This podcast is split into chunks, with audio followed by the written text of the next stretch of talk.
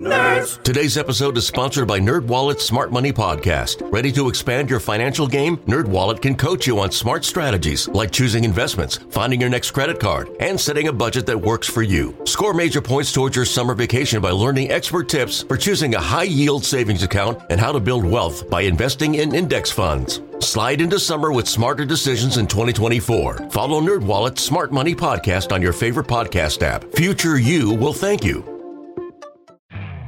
You could spend the weekend doing the same old whatever, or you could conquer the weekend in the all-new Hyundai Santa Fe. Visit HyundaiUSA.com for more details. Hyundai, there's joy in every journey. This is the 415ers podcast brought to you by the Audacy Sports Podcast Network with 95.7 The Game coming at you twice a week here in the off season. That's Marc. I'm Evan. Follow him on social at Marc Grandi. Marc with a C, Grandi with an I. You can follow myself at eGiddings10. Follow the 415ers at four one fivers. Okay, Marc. Well, there's another another um quote that that caught our eye this week with the 49ers and it came from tight end George Kittle. He was on Theo Von, who is a comedian. He's actually pretty funny. I do enjoy his stuff. Uh, was on his podcast talking about, you know, kind of just like so, sort of the rigors of the NFL season. Kittle, who is very um realistic and I think articulate and he opens up a lot about his personal life. Obviously, he's he's very entertaining off the field, but he's also very open and honest and I do appreciate that about him. Was talking about the stress that specifically social media can cause. I think he was talking about football players, but he, he meant athlete. He said athletes and basically that, you know, because people nitpick and grab videos and hone in on one player's worst moment that it can sort of follow them either for a game, for a season, for a career. First place my mind went was JaVale McGee and Shaqtin' a Fool. He, kind of became sort of associated with those low light clips, even though he ended up having a near 20 year career in the NBA, still is playing. Uh, but George Kittle with football was talking about how social media has allowed people to basically tear apart uh, certain athletes when they want to. And I'll throw it to you first and ask your thoughts on this because I have some of my own, but I don't think he's necessarily that far off. No, and I think it's fair. I, first of all, um, I think it's hard for us and you know 99% of our audience to fairly understand what George Kittle is talking about um, because we don't live in the same public sphere that George Kittle does and that his his teammates do. Um, we don't know what it's like to open up Twitter, you know, try to take your mind off, you know, a bad game or, you know, issues at home or just a bad day in general. Try to distract yourself and you open up Twitter or Instagram or whatever. And the first thing you do is, oh my, first thing you see is, oh my gosh, how did George Kittle drop that touchdown. Like it was right in his hands. There was no one near him. It's embarrassing. And it has a hundred thousand impressions and there's people talking about all over the place. Like it's impossible for you and me and, and our audience to understand what that feels like. So I think first of all, um, I trust George Kittle in this instance because I have no personal experience at that level to be able to say, yeah, I know what you're feeling like. But I can kind of imagine I mean, I use social media probably more than I should, but I like to use it as an escape, as a distraction. Um, and if what I see was was people maybe not attacking, but at least making fun of a mistake I made, that will be a little hard to swallow for me. So I, I can understand where George Kittle's coming from. Yeah, I'm with you, and I think the introduction of publicly accessible tape, like all 22, for example, yeah. allows you or I or a media member or the average fan who's willing to pay for it access to all of these plays and they can literally hone in if they'd like on a single play on a single yeah. player and follow them throughout a game. And in football i do think it's different than basketball or even baseball because there's so many different moving parts at the same time.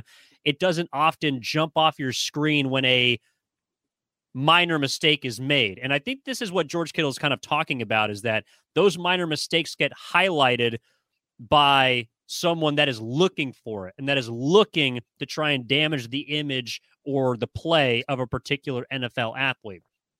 That I do understand. And I think that social media has maybe heightened that aspect of criticism when it comes for, uh, comes to NFL players. Where I would push back is this: if we're being honest, Marc, this has happened since the introduction of sports. Like it, it, it hasn't. It has now evolved through social media, but uh, what do they do on Sports Center? They show highlights. They have a Sports Center not top ten. They show lowlights.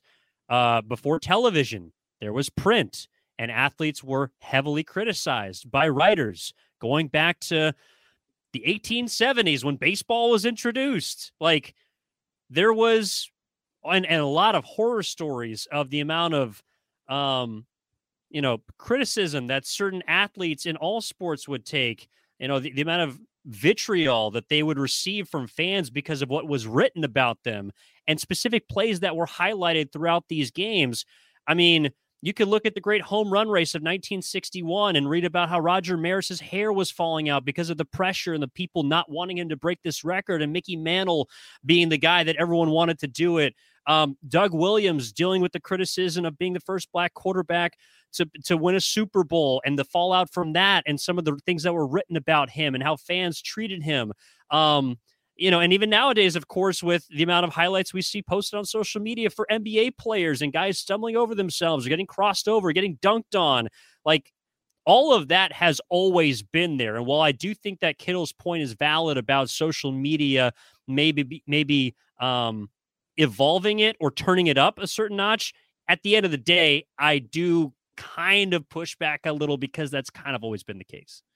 It has been, uh, but it's more easily accessible, and I think there's probably uh, there's a much greater likelihood that if you were to make a mistake, and I, I think it's also important to know, especially in a sport like football, uh, as you were saying, if you're searching, like you you don't even have to just be watching a game normally. You say, "Hey, George Kittle dropped that pass." Like I'm gonna go make fun of him on on Twitter. You could have a predisposition to not like someone. Say you were a fan of the Nebraska Cornhuskers. So naturally, you hate George Kittle because he's an Iowa Hawkeye. You're like, you know what? I'm going to have some fun at his expense on Twitter today. I'm going to go and watch the game film and look for something he did wrong. And football is such a sport with so many plays, with such intricate blocking schemes. You can find something that a player did wrong. At least one, probably more like a handful. No matter how good you are, no matter if you're a future Hall of Famer or not, you can find a mistake that any individual player made in any individual game. Um, and it's just so much more accessible to your point. So I, I think that you're right. This sort of thing has happened. It's just the nature of humanity, uh, but it's way more accessible now. I mean, when you first brought this up, the first thing I thought of, um, and this isn't necessarily, you know, down the, I don't know, the the vitriol road. It's it hasn't been a terrible situation. But the first thing I thought of was Mark Sanchez and the butt fumble. When I say Mark Sanchez, this is the first thing you think of, right? And that Dan was Orlovsky. Like, Dan Orlovsky running out of the back of the end zone, 100%. I mean, the butt fumble was what, like 08? Like something like that. It was it was around the beginning of Twitter and, and social media, but nowhere near where we currently are. No, not many people were on tweeting about the butt fumble when the butt fumble happened but that is, was so popular and and so incredible. I mean, I'm, I'm not lying. That that was pretty funny. It was a funny moment. Um, funny as hell. Really funny, hilarious, and it has you know survived all the way until now. You scroll on Twitter on any given Sunday during the football season, you'll probably see a at least a GIF of the butt fumble. That's just how popular that is. Um, now, to Mark Sanchez's credit, he's taken it very well, and he's been a good sport, and he's laughed at it, and you know, so it's not that big of a deal. But not everyone's built the same way to handle criticism the same way. Um, it is interesting. It's an interesting conversation because you can see both sides, and you can also see how these modern athletes are probably asked to put up with a little bit more in terms of of that criticism from the normal person because you get it from the media members whenever you were an athlete but you didn't necessarily get it in a medium in which you could actively see it every day from just any old fan. Before history is written, it's played. Before it's frozen in time, it's fought one shift at a time. Before it's etched in silver, it's carved in ice. What happens next will last forever. The Stanley Cup Final on ABC and ESPN Plus begins Saturday. Yeah, no, those are great points. I also think that, you know, a player, for example, that jumps to mind on the 49ers that may have been, I don't know if affected by this because he's talking about stress. And I don't think this player, at least to me, was affected by stress, but definitely perceived by the fans would be Mike McGlinchey, who's currently no longer on the team. That guy gets associated with all of his downfalls, and particularly the play that Jimmy Garoppolo broke his ankle on because he missed a block. Whereas if you look at the totality of his season, you go through each play by play, you're going to see that he had a pretty damn good year, but he gets associated with the low light. And that I think is what George Kittle is also speaking to. On the conversely, I also think that some athletes do get a little bit heightened by some mm. social media play. And I mean, I like okay, you're talking about the butt fumble. A player to me that was benefited by social media far more than was ever necessary is Tim Tebow. Tim Tebow, each and every week, was hyped up oh. for one throw or two throws or a one shining moment and was a dog water quarterback for the better part of his NFL career. That guy was not a good quarterback. And yet, each and every week, he gets hyped up on these, you know, Sports Center shows or or NFL Live. I, I, I apologize for not knowing what shows they had back then, but that would be my example of a social media star that didn't necessarily need to be or should not have been looked at as one. And I apologize for degrading Tim Tim Tebow, but uh, he's the first guy that came to mind. Uh, do you remember um, a couple years ago? It was now uh, when Tim Tebow was trying to make it in baseball in the Mets organization, and just the yeah. media circus. I mean, you have experience in minor league baseball. I worked in the probably... same league. Like I saw him. Like he yeah. was. He should not have been there. Like it's and it's and it's ridiculous. What was he in? Like Double A? Was that the highest he got?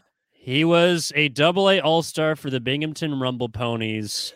I'm not going to say that it was because Binghamton was hosting the All Star game that year in the Eastern League and his 260 average compared to the rest of the outfielders was around 10th and they needed to sell tickets. I'm not going to say that, Marc. I'm not going to say that. Gotcha. Gotcha. But Tim Tebow, yes, he was an All Star in Double A at age 40 or whatever he was.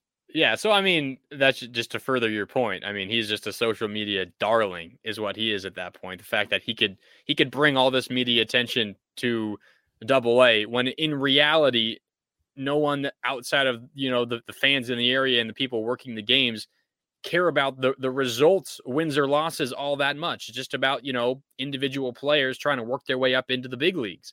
Um, but but that's not the case with tim tebow.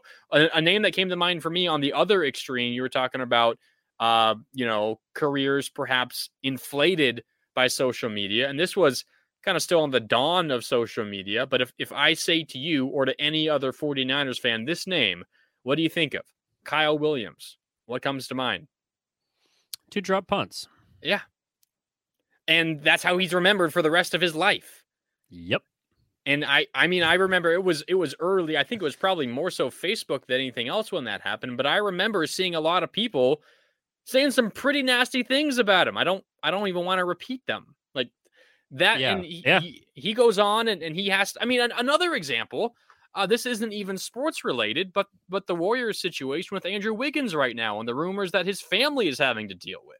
I mean, that's what these modern day athletes have to deal with today. And you might say, hey, turn off your phone, you know, like whatever, don't look at it. But those are challenges that other athletes in the past haven't had to deal with, at least to this level. Yeah. And I don't want to make this about people's lowlights, but Michael Crabtree. Let's play a name association game. Oh God. Um that one's a little difficult for me. He had a good career with the 49ers, but I just remember him not being able to to to catch that touchdown pass in the Super Bowl.